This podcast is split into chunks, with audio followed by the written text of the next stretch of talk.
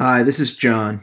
Before we start today's episode, uh, I want to apologize. We had some audio issues uh, when recording with Josh Frank, the author of Giraffes on Horseback Salad, and he sounds a bit echoey. We'll try to fix this for next time, but in the meantime, enjoy the interview.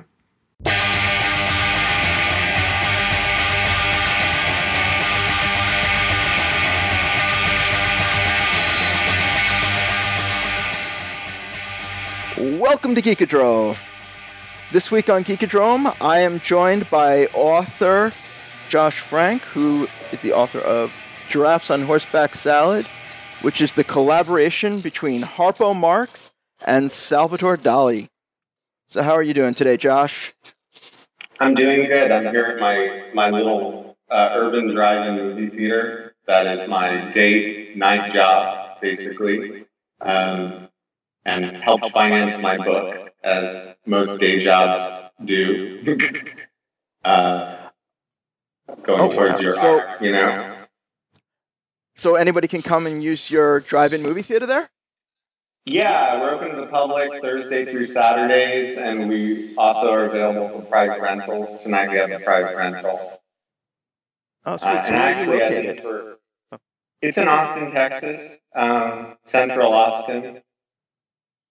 Where are you? I- I'm up in New York. Oh, cool. So, but I I have visited Austin quite a few times for South by Southwest. Love it there. Yeah, it's a good place. Where in New York? Um, right outside New York City in Westchester. Oh, I went to SUNY Purchase. Okay, yeah, I'm not too far from there in White Plains. Spent many, many a night at a diner in White Plains in my in, in my youth. We have a few good ones out here, so You do. Yeah, I went to film school there, which is how I learned a lot of the stuff actually that I needed to know in order to pull this book off. cool. So, where did your first inspiration come from for this? Well, my previous books were all like um, sort of lost history related. My first one was about the band The Pixies. My second was about New Wave Theater, Night Flight, David Lynch, and sort of this lost Hollywood punk rock world of the '80s. My third one was a was a um, sort of lost story of the first French pornographic film, uh, an idea from Black Francis of the Pixies. And so throughout my writing, I kind of got really into these different books. I got really into like sort of searching out great lost stories, especially ones that sort of shed light on people that are heroes of mine with stories and ideas that hadn't been discovered yet, or that you know really kind of brought to light new things about these great iconic people.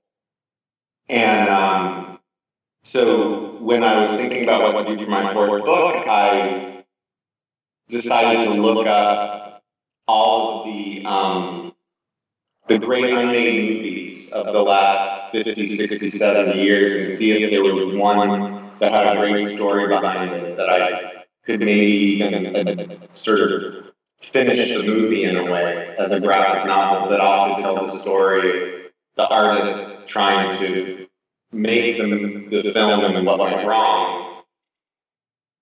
And um, in all of these lists, there, there was always a mention of of Horseback Salad. And I grew up being a huge Marx Brothers fan, so that really appealed to me. And I. Yeah, I just want to point out that there's this great picture of you as a fan of Harpo at a young age. Yeah, that was me, I think, at around 10 or 11 for Halloween. I was a Yeah, big so- fan of the Marx Brothers as a kid. I was one of those weird kids that everyone else was, you know, into, you know, Def Leppard, and I was into the Beatles. Everybody else was into um, Freddie Krueger, and I was into the Marx Brothers, you know. Yeah, but it's quirky people like that who make the most interesting art. You know, nothing interesting really Uh, comes from the mainstream. Right, right. Well, there's enough people to do the mainstream, right? Always. But you know, you you're talking to Black Francis, and nobody would claim him to be mainstream or normal. Yeah, no, yeah, it's true. I mean, my, my whole writing career started with the idea that the Pixies story would make a great book, and no one really thought about that, you know? So I reached out to him during his solo years, before they got back together, and I pitched him the idea of doing something with his story. And uh, he was receptive mainly because I told him the story at the time I reached out to Werner Herzog and asked permission to stage a Werner Herzog film uh, right out of college from SUNY Purchase. And he said, well, anything that's good enough for Werner Herzog is good enough for me. So he gave me permission to do my first project. Oh, that's great. So, what happened once you found the script for the, or the idea at least? So I found the listing in, in, in these long lists of great unmade movies, and I scoured the internet five or six years ago for any other mentions of it. And there were a bunch of mentions, but they were all were very brief. You know, there were a paragraph, and they all had similar information. There just wasn't a lot of info on it. So I became pretty obsessed with finding out more info than anyone else had come up with at that point. That's always sort of the fun challenge for me, you know, like, uh, and so I spent a good year and a half tracking down any other small pieces of info I could find. And then towards the end, I had the mother load with 80 pages of handwritten notes that Dali had written that were at a museum archive in Paris. And um, I convinced them to send them to me. And they sent me PDF of these 80 pages of Dali's notes. And um, I hired a, a, friend of mine that, that speaks French to translate them for me. And once translated, there was just a, a, a lot of good material to work with. And that's when I realized, you know, I might actually have enough material to to do something with this. And it was very exciting, but it was still like the very beginning of whether it was possible or not because I had to put a proposal together and write enough sample material to pass by not just one very old estate, but two. And um, so that's that was sort of you know how it all came about. Once I How often- material, hmm? How often do either of those estates actually let anybody use their material? this is the Dali estate saying, "Hey, I want to do something completely new with Salvador Dali." Usually, it's because they want to use it for like a biography or for an article. They want to use a picture of him. So, what I was going to the estate with was something really different. I wanted to turn him into a character and create a graphic novel, and no one had done that. And with the Marx Brothers, again, nobody had come to them and been like, "I want to do something completely different, completely new with that." A lot of people have come to them over the years wanting to do biographies, you know, and like, you know, there's been a, many attempts to make a biographical feature film about them. Um, but I wasn't trying to do that. I was trying to do something really weird and like outside the box and off the rails. And I think that both estates were sort of like it's like a completely different idea to do with, you know, with the brand, and they wanted to see where I'd go with it. And I think they pretty much were sure I wouldn't be able to pull it off anyway. So why not? Why not see where it goes? But they, I was thrilled when I turned in the final draft to, to both of them, and they were both very pleased. Oh, it's great that they both loved the script that you made from it. Yeah, they, well, I, basically, I turned in the whole graphic novel. You know, like. Uh, in, in you know in, in, a in a sort of um, unfinished form from the final. So they really got to see it, and it was it was totally scary because you know I spent six years putting this together, and then it all boiled down to that one first look that they both had of the final product. You know, I wasn't showing them as I went along. You know, uh, so that was pretty scary. Um, I was pretty afraid the whole thing would, fall apart every day for the six years I was working on it, and it almost did about 200 times. Is there any one exceptional time where it really felt like it was gonna not gonna happen at that point? Hundred of those, um, and you know, in the early first three years, I went through four or five different illustrators that you know, trying to find the perfect one. I had one that was set to do it. We had a book deal. The book deal fell through. The illustrator fell through. I found myself back to square one with nothing, and my agent telling me, "Well, you lost a you lost a publisher. Your book's dead now." Because once you lose a publisher, it's like tainted or something. You know, even if there's a good reason, which there was. So that added another year and a half. I just didn't give up. I was just like, there's no way after all of this, this book is not going to happen. So, but yeah, there's a lot of ups and downs. Um, funny enough, never having to do with the actual output of the book, the actual, you know, it, it never was like, oh, this book is crap, we have to start from scratch. Like, the creating of the book, the writing of the book, the putting it together, that was actually the easy part. It was all the other things, you know which I'm sure you know can be applied to many projects. Yeah, I'm sure. I've had quite a few of those myself. But you just persevere and hope that the right people find it. Uh, yes, and find workarounds, you know. Uh, I had to find a lot of workarounds over the years in order to get to the next step. And there was a lot of those before the horse things where it really seemed like there was no way the horse was going to get there because the cart was not moving and you know but but we did it and I'm thrilled and the response has been really great and um, fans of the Marx Brothers and fans of Dali both seem really pleased with it and I'm, I'm so happy about that. Yeah, I mean I read it, I thought it was fantastic. Thank um, you. Was there any feedback you got from the Dali or the Marx estates where they liked or didn't like something specific? Actually, which is amazing. You know, I mean, um, the only thing, and again, it was one of those last minute things where I was like, oh my god, like this is gonna fall apart. Is that at the very end, like, like days before the book was gonna go to go to print, the Dali estate asked if we could put in some of Dali's original uh, notes, which, which made it into the book. Um, and I'm so glad they did because I think they're a huge asset to the experience. But we were just so focused on finishing the book in time that we really didn't have time to consider extras, you know, until the last minute. And they felt very strongly about putting some of those in there. Well, that's not necessarily a problem but then it turned out that because those were, you know, those had their own U.S.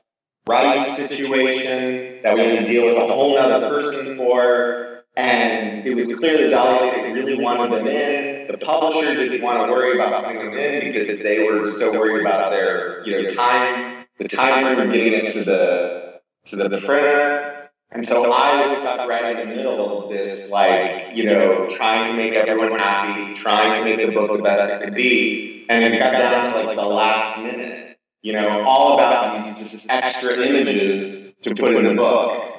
You know, and that was like one of those things. Like I spent six years getting this whole thing, writing this book, getting the permissions, doing all this stuff, and it's all coming down to these four images that are going to just, you know, just, you know, the whole crash the whole thing into the sea. It worked out, but it was totally stressful. And you know, again, you do a 250 page book, you dot all your I's across all your T's, you, you put this amazing package together, you know, having Dali and the Marx Brothers, and it's so neat and cool. And then days before you're going to turn it in and pop the champagne, you're, you're, you're up at 4 a.m. pacing, wondering how you're going to pull off getting these extra four images in. You know, uh, but I'm glad we did because I really like having the extra content in there. I feel like it adds a lot.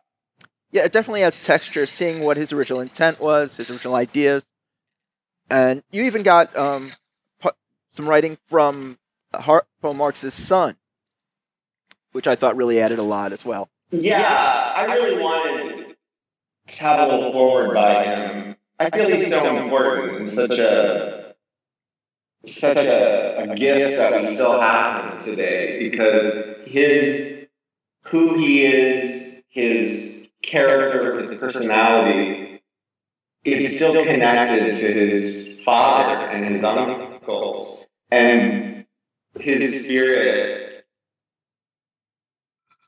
to have in the world while working on this book. I feel like he's very much a part of it, part of his son, Bill. Yeah, and it really felt like Bill was supportive of the project and really wanted to continue the legacy of the Marx Brothers through the book. Yes, he saw he he he really saw what was special about it and, and how how it's kind of this was a good project to make something new with, to carry it on and, and I'm so grateful to him and and you could tell he's as kind and supportive as his father was, you know, and that he got that that light, that energy. Yeah, and it's just great to hear that it can bring this to a new audience. Because I don't know how many kids today are actually familiar with the Marx Brothers, even.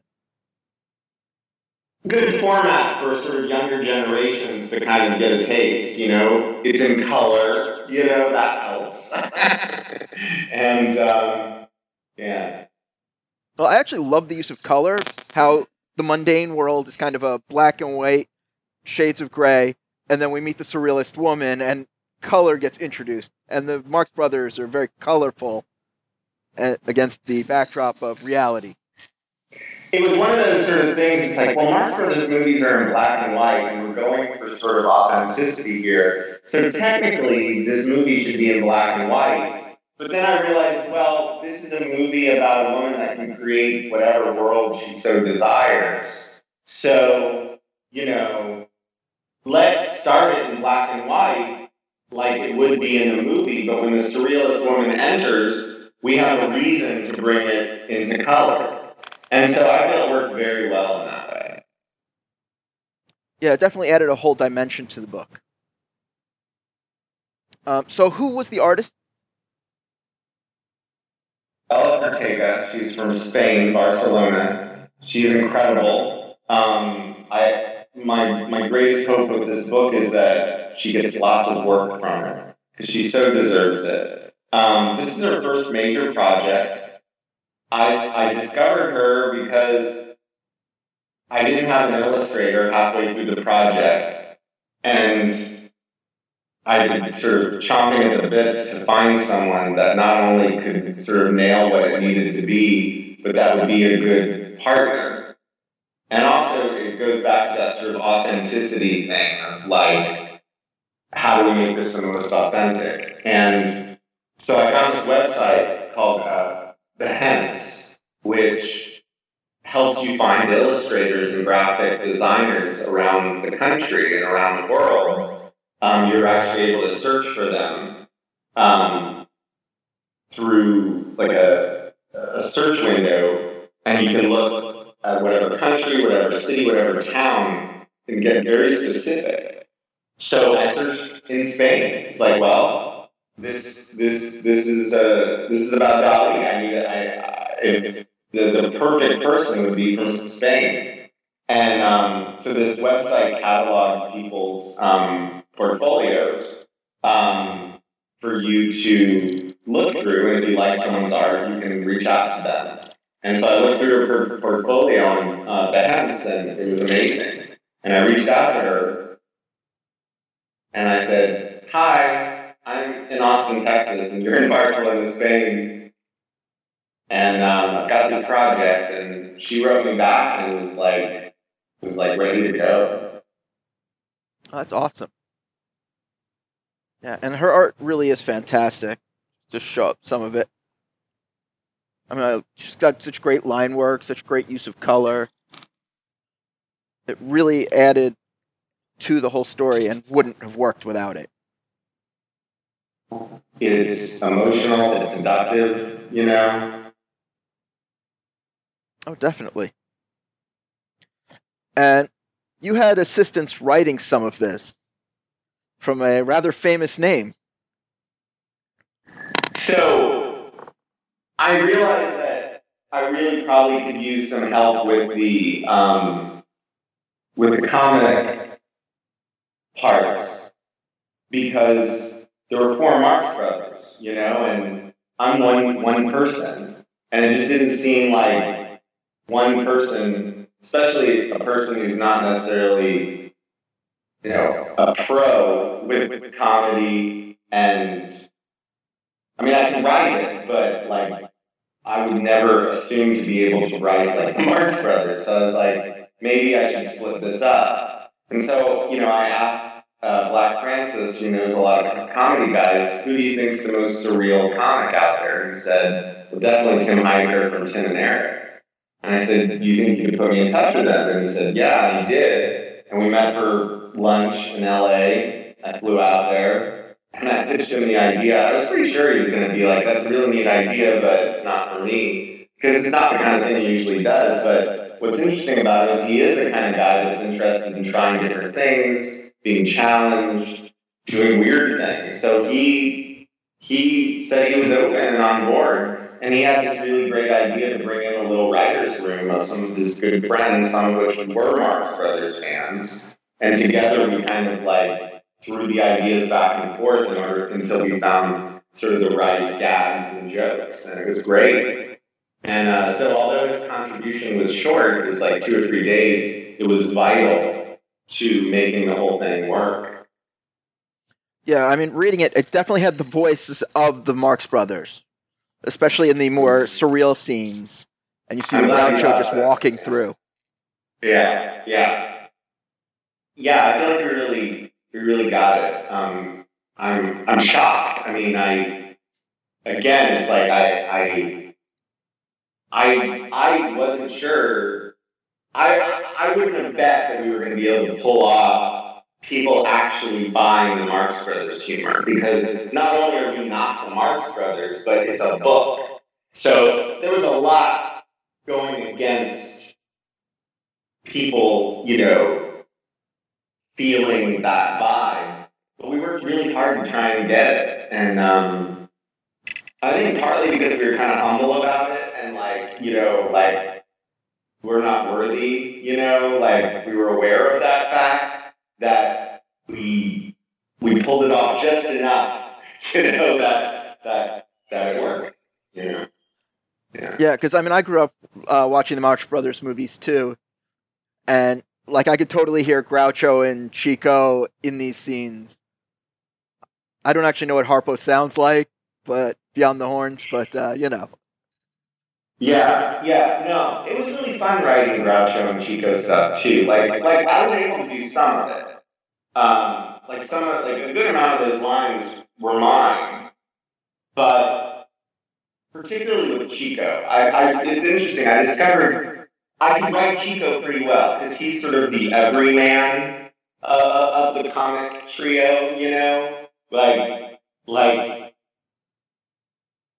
But Groucho's humor is so much more layered and full of that Algonquin roundtable wit, you know, that that was a bit of a reach to keep it up like I could do like one or two, and then, but I needed fifteen, you know. And so that's what I did. I would write the first two or three of his lines, and then I would write just like Dali did in his notes for for his pitch. Insert Marx Brothers mayhem here. That's what Dali wrote. He didn't actually write any Marx Brothers the good gags. He wrote weird Dali gags, but he knew that, that real gags needed to be in there, Marx Brothers stuff. So he wrote the Serge Marx Brothers name here. So I did that in my script too. I would get a couple of Groucho things that I was like proud of. I was like, oh yeah, that's a, that's a good Groucho line. And then I would just be like, that's all I got. And then I'd write Serge Marx Brothers Mayhem here. And that's when, you know, Tim and his friends and me in this writer's room kind of added the remainder of the page. So your process was as collaborative as Dali's and the Marx Brothers. Yeah, totally. I mean, you know, the Marx Brothers, uh, their jokes were completely collaborative. They worked on them together. They even worked them out in front of audiences before shooting them. So, you know, definitely by following their way of doing it, we were able to kind of, you know, mimic it. You know, I think in a in a in a way that you know worked. Yeah. So, because you treat the whole thing as a movie, especially in the introduction, you're saying it's the as if the movie was created back in that period. Have you had any thoughts about creating like an animated version of it as opposed to just this book version? From your mouth to the studio head's ears.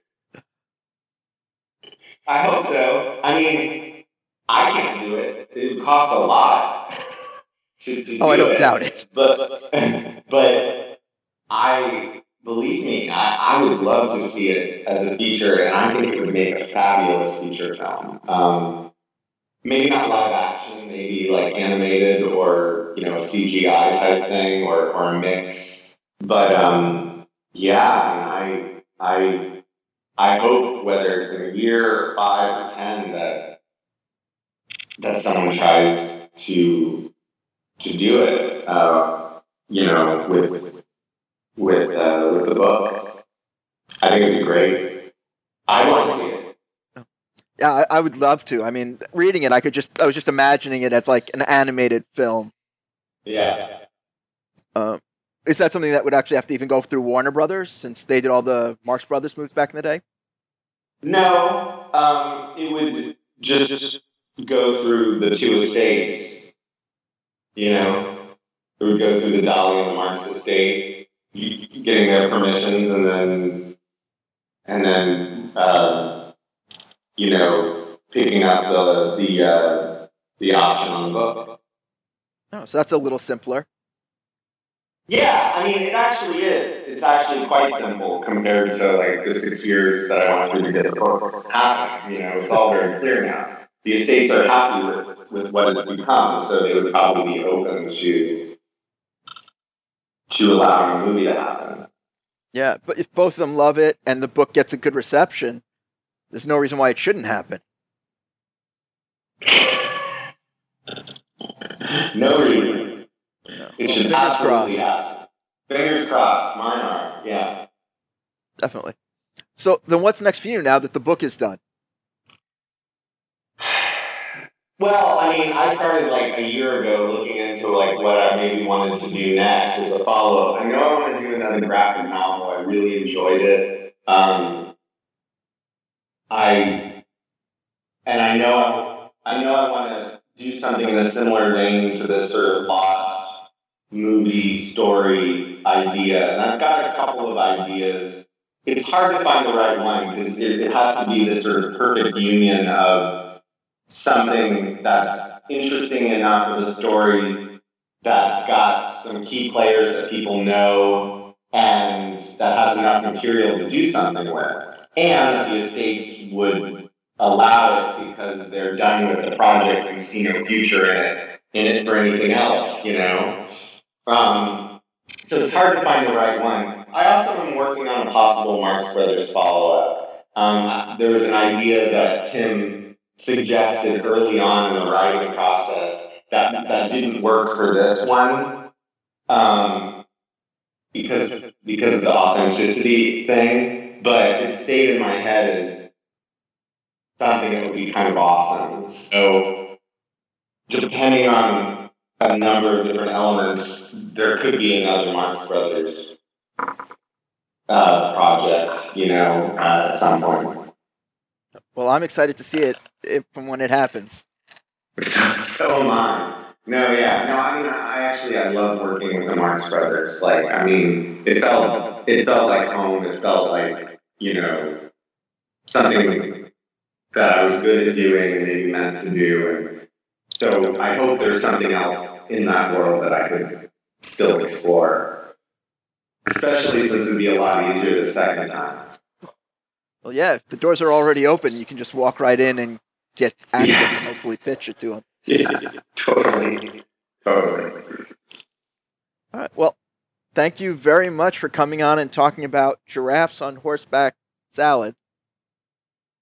For, lo- for liking the book and for wanting to tell, you know, tell your listeners and watchers about it. And I'm thrilled to be able to celebrate the Marx Brothers with, with everybody, with you, by sharing the book, you know, and talking about it. So this is why I did it. Well, where they can find more about you or the book online. Uh, the, the book has a website, www.horsebacksaladbook.com. There's also some extras, and you can hear some uh, screaming samples of the soundtrack, which is the whole other element that we decided to do um, in order to finish the film. And the actual soundtrack is going to come out in about a month or month and a half through a major label. But in the meantime, the website has the ability to listen to some of the songs um, now. Will there be recordings of all the songs that are written out in the book? Yeah, it's pretty cool. Yeah, because it's one of the big things with the Marx Brothers back in the day was that they all musicians and sang songs. Yeah, we really made a point of trying to recreate that. All right, and you'll be on tour soon to promote the book as well. Be in LA on Thursday at the Egyptian Theater showing the Marx Brothers double feature. And then um, I'll be back in New York actually May 21 at the Chelsea Music Hall doing an event. Right, I'll have to go and try and check that out. All right, well, that's it for this week. You can find us on Twitch at Geekadrome. Uh, you can subscribe to us on iTunes and hit us up on Twitter at Geekadrome Pod. So until next week, thanks for coming on, Josh, and we'll see you all next time.